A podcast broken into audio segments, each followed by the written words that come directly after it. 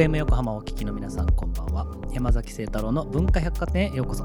パーソナリティを務める清太郎デザイン代表アートディレクターの山崎清太郎です、えー今週もですね引き続きドキュメンタリー監督の大島新さんをゲストにお迎えします。ということで先週もね大盛り上がりでしたね。はい。あの大島さんのキャリアであるとかあとは現在まさにね公開中のドキュメンタリー映画香川一区について伺いました。えー今週はドキュメンタリー作品のちょっと作り方等々についてお聞きをしていこうかなというふうに思います、えーそんな文化百貨店ではメッセージもお待ちしています。Twitter、Facebook、Instagram、 note の公式アカウントをフォローしてコメントやメッセージを送ってください。それでは山崎晴太郎の文化百貨店今夜も開店です。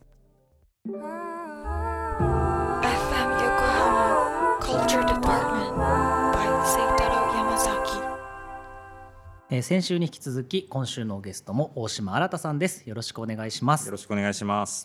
えー先週どんな話をしていたのかは文化百貨店のウェブサイトや公式ノートにアップをしています、えー聞き逃したという方は文化百貨店で検索をしてぜひチェックをしてみてくださいということなんですが、えー今週はですねちょっとドキュメンタリーってどういうふうに作っていくんだろうみたいなのをちょっと教えていただきたいなと思うんですけどめちゃめちゃたくさん素材必要じゃないですか、はい、でも別に行った時にたまたまドラマが起きるわけでもないそうですね。わけじゃないですか、これやっぱあれですか？ドラマが起きやすい取材対象を選ぶんですか？うん。まあそこはありますね。あのその側面はあります。ううん。ん、やっぱり特にテレビなんかだと、ええ。まあある程度ゴールが決まってるような、うん。あの例えば何月に初めての舞台を迎える俳優さんとかね、はいはいはい。そうういうのっていうのは割と描きやすいというかうん、というのもありますし、ねそうですね。何かが起きやすい壁にぶつかるのは目に見えてると、まあっていうことですよね。うん。まあそこはやっぱりある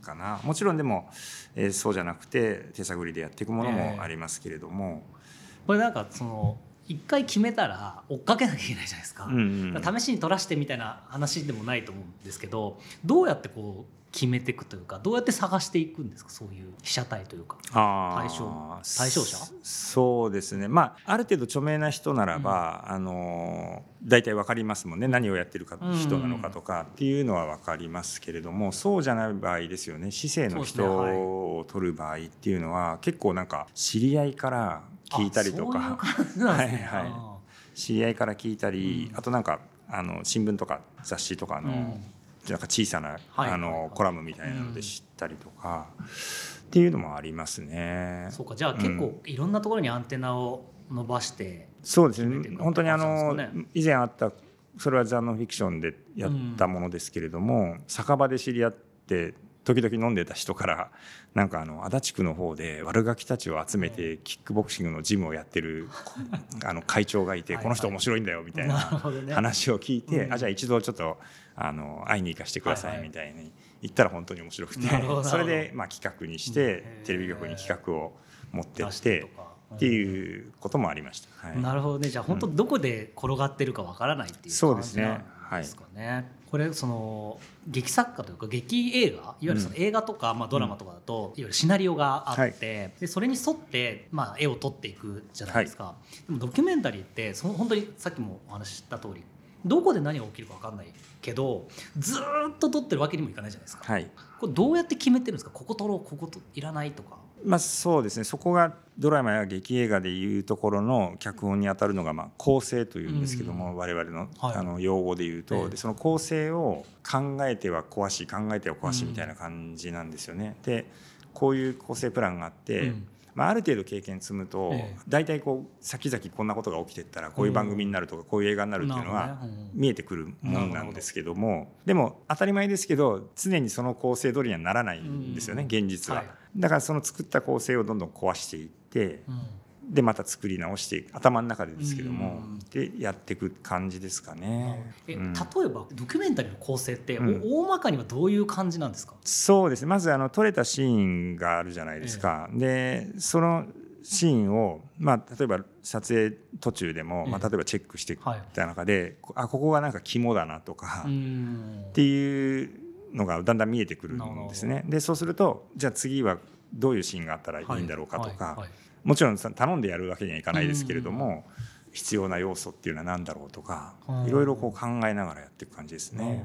そう終わりみたいなのはある程度決まってるんですか？決まってるものもあればやっぱり全然決まってないものもあるのでで私の最近の作品で言うと「あのなぜ君は総理大臣になれないのか」ははい。ゴールが全く決まってなかったんですよ。うんただ最新作の香川一区はうん。もうゴールが決まってて、それはもう衆議院議員の総選挙の、勝つか負けるかはい、投開票日、うん。これがゴールっていうのは決まって、うん。しかも公開日まで決まってたんで。なるほどね。っていうこともありますよね。うん。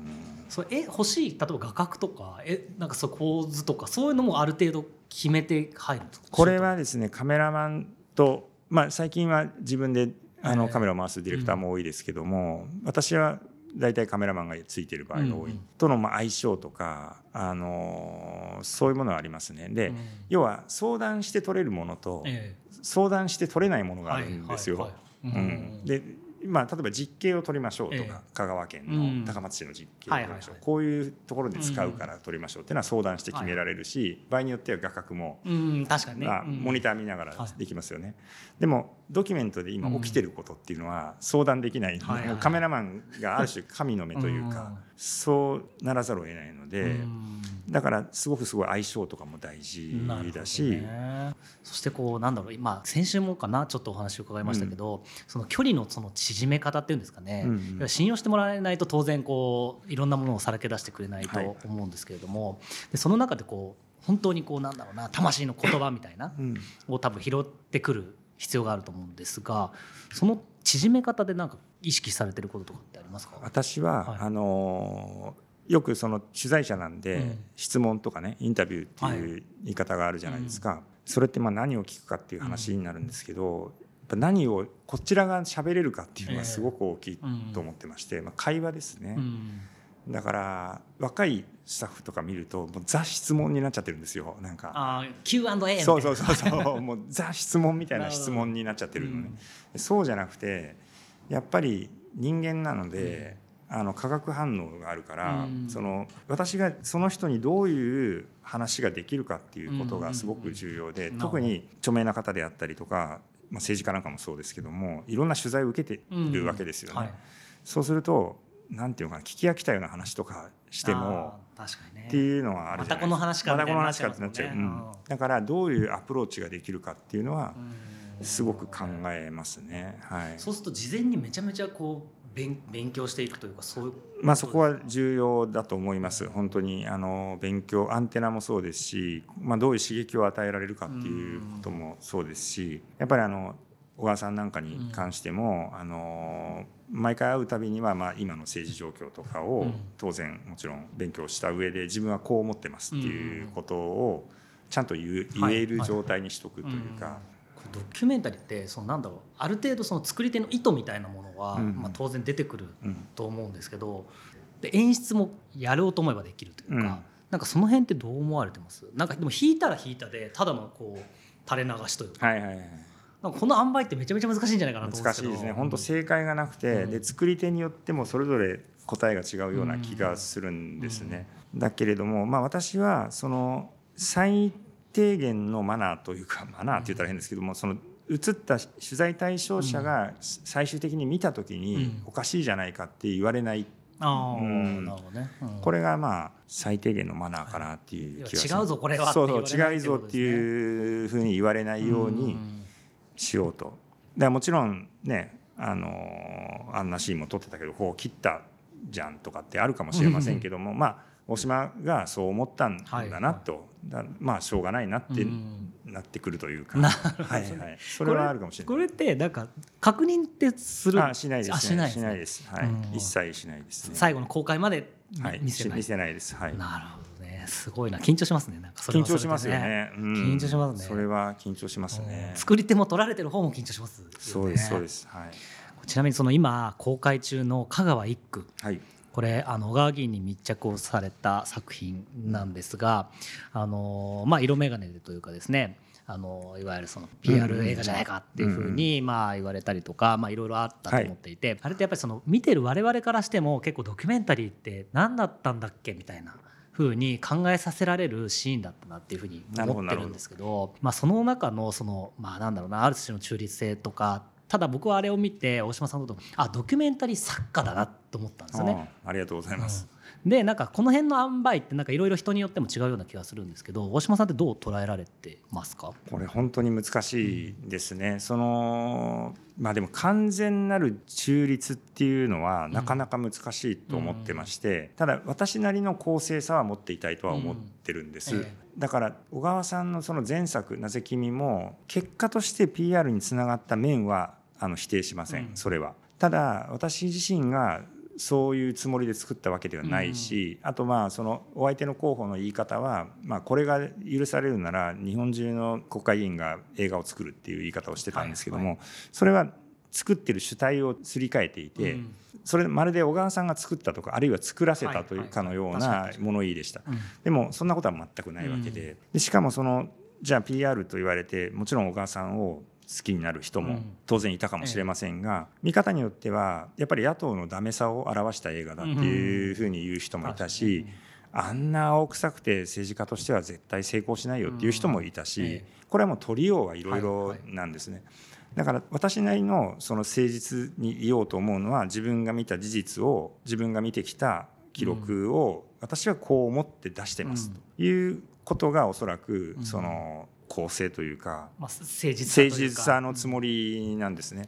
うん。だから平井さんに関しても最初のインタビューした時はキャッチーないいタイトルだとか政治に関心持ってもらえることは悪いことじゃないっていうことをおっしゃっていてなるほど。余裕のある方というかあの大人の政治家だなと思ったんうん。でえ逆にそのまま貫いてほしかったぐらいなんですけども。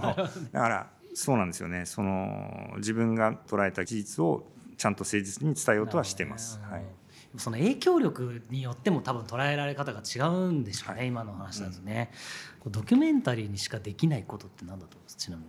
どうなんだろうな。私もともとでもあのすごく電気が好きだったんですよねちっちゃい頃、うん。あのでやっぱり人の生き方から何かを学,、うん、学ぶみたいなことがおそらく好きだったんだろうと思うんですよ、だから今もやっぱそういう意識はあって、ある種のこう人間の営みとか生き方を自分なりに捉えて解釈してうん。提示することでなるほど。何かこう見てくれる人に残すっていううん。ことはまあリアルな人に人間だからできることかなうんというふうには思います。なるほどね。ありがとうございます、えー、それではここで一曲いきたいと思います。大島さん曲紹介お願いします。はい、えっ、とデフテックのマイウェイです。Culture Department by Seitaro Yamazaki. えー文化百貨店今晩お越しいただいている大島新さんが選んだデフテックのマイウェイ聴いていただきました。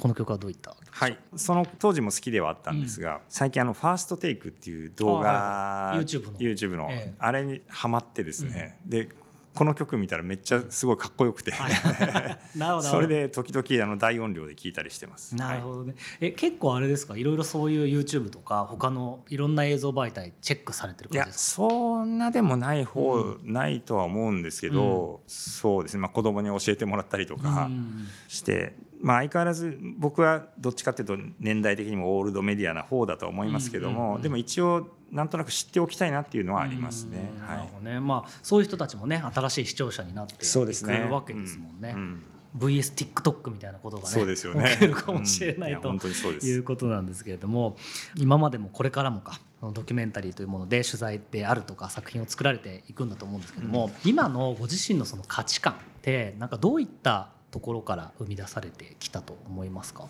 ちょっとなんか照れくさいんですけど、うん。そのやっぱりなんか自分が作ったもので、なんかこう出す時に社会的な意味はあるだろうかみたいな、うん。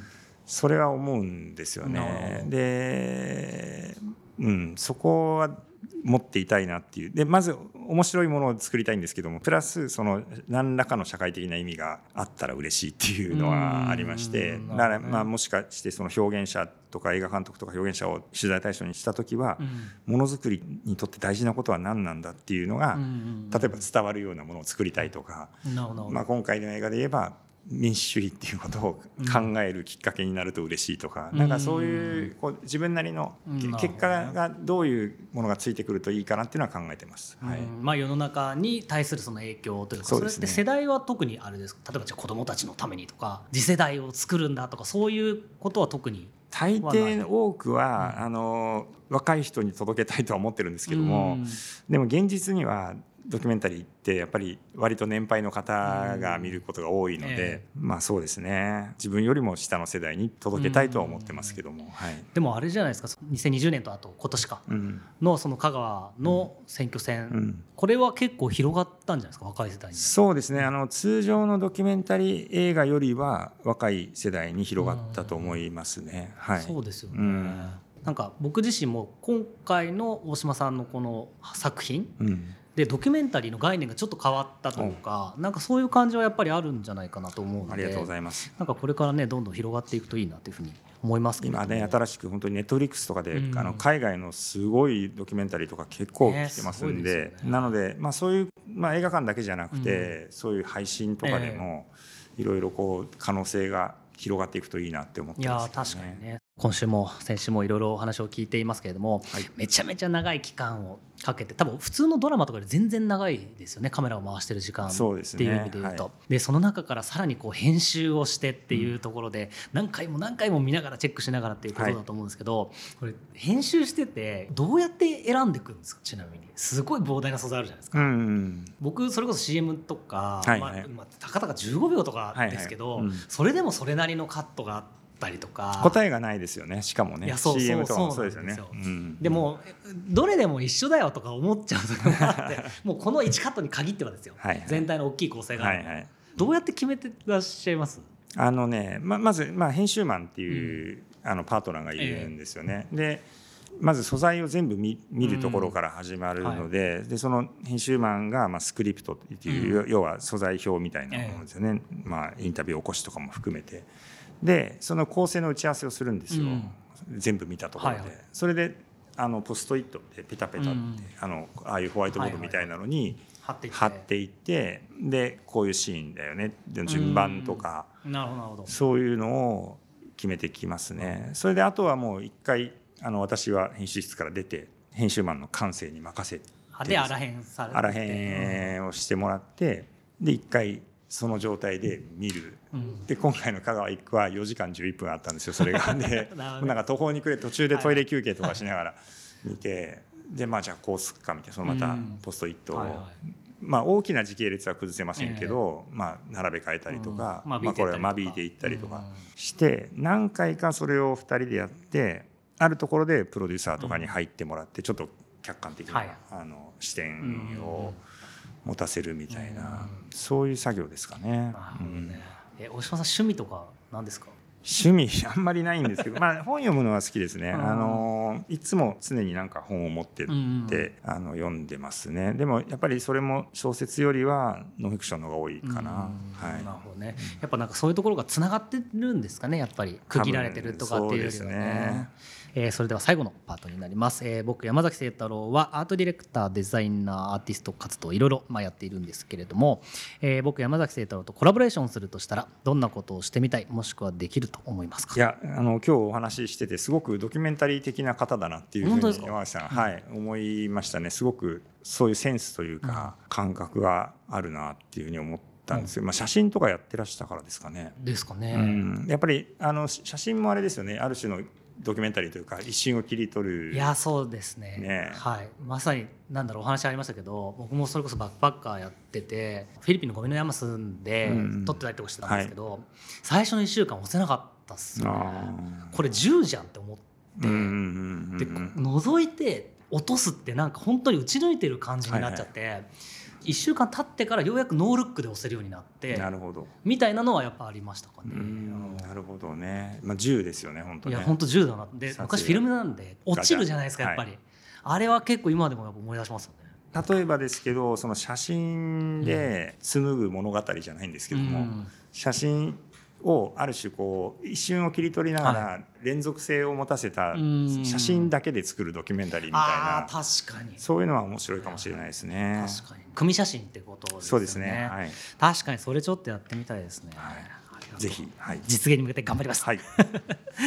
そして、えーこの番組のコンセプト文化百貨店という架空の百貨店があったとしてバイヤーとして一角を与えられたらどんなものを扱いたいですか？これまたすごい難しいな。え これ何でもいいですじゃあ昔僕が好きだったプロレスのですね、古い雑誌をじゃあそこにバックナンバーを集めるみたいな そんな感じでいかがでしょうか？ありがとうござはいます、プロレスお好きなんですね。昔は好きでした。あ今は今はもうちょっと離れちゃいましたね。もう10代20代前半とかもう寝ても覚めてもみたいな。あそんなあなんですね、大好きでしたね。はい。なるほど。ありがとうございます、えー、2週にわたって大島新さんとお送りをしてきました、えー最後ですね。これテレビがずっと中心にドキュメンタリーありましたけれども、まあ、それこそ劇場の公開であるとかあとはサブスクであるとか、まあ、いろんなそのチャンネルの多角化みたいなものがあると思いますと。でおそらくその長さみたいなものだったりとか、なんか展開だったりとか使い方のそのフォーマットもどんどんどんどん変わっていくのかなというふうに思うんですけれどもこれからのドキュメンタリーってどうなっていくどうしていきたい？ありますか？あの本当にね自由度が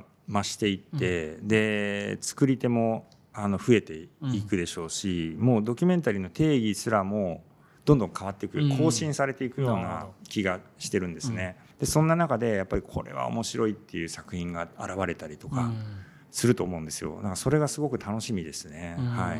うん大島さん自身が例えばじゃあ何かやってみたいとかメディアを超えてこういうことやってみたいとかそういうのってあります？あーやっぱりあの前作「なぜ君」に関して言うと、うん。もうすでにネットフリックスとかでやってはいるんですけれども、そのもともと配信を意識したドキュメンタリーもやってみたいですね、最初からそそっちを目指すというか、はい、やっぱ広がりがすごいのででやっぱり世界に届けられたら嬉しいなと思うんですけど、うん。確かにまたちょっとね感覚が違うものになりそうですよね、ありがとうございます、えーそれでは今後の予定計画していることあれば教えてください。えーとまあ、今はまずその公開されたばかりの香川一区をどうさらに届けていくかということをやるのが第一義的にはそうなんですけども、あの今年は沖縄返還50年なんですね。で私はずっとちょっとその日米地位協定とか、そういうことに興味をずっと抱いているので、なんかこう取材の取っかかりができないかなっていうふうに思ってます。なるほど。基本的にはやっぱ人をベースにいや取られている？その企画に関して言うとちょっと今までのような人物系ではない可能性がありますね。はい。そうですよね、はい。なんか切り取り方はちょっと難しそうはい。ですもんね、そうですね。ちょっと今考えてます。なるほど。楽しみにしてます、えー大島さんとのトークは文化百貨店のウェブサイトと公式ノートでレポートをしますのでぜひチェックをしてみてください。今回のゲストはドキュメンタリー監督の大島新さんでした。ありがとうございました。ありがとうございました。えーということで2週にわたって大島新さんとお送りをしました。めちゃ盛り上がりましたよ。この2週は。はい。多分ねお届けできないお話もいっぱいあるのが残念だなと思いますよね。本当に。ドキュメンタリー熱いな。本当に見ていただきたいしなんかドキュメンタリーっていう頭をもう一個持とうって思いましたね。2022年いい拡張が起きたなと思ってます。ぜひ皆さんも拡張してみてくださいと。いうことで、えーお話に上がりました大島監督の最新作「香川一区」こちら全国で公開中です、えー劇場情報は、えー公式サイトでチェックをしてみてください。あと、えーなぜ君は配信系 Netflix とか Amazon プライムとかで見れるということなので、えーぜひねあの皆さんそちらもチェックをしてみるとより広がっていいかなと思います。といったところで今週の文化百貨店は閉店となります。それではまた来週2月6日の深夜0時半にお待ちしています。お相手は山崎聖太郎でした。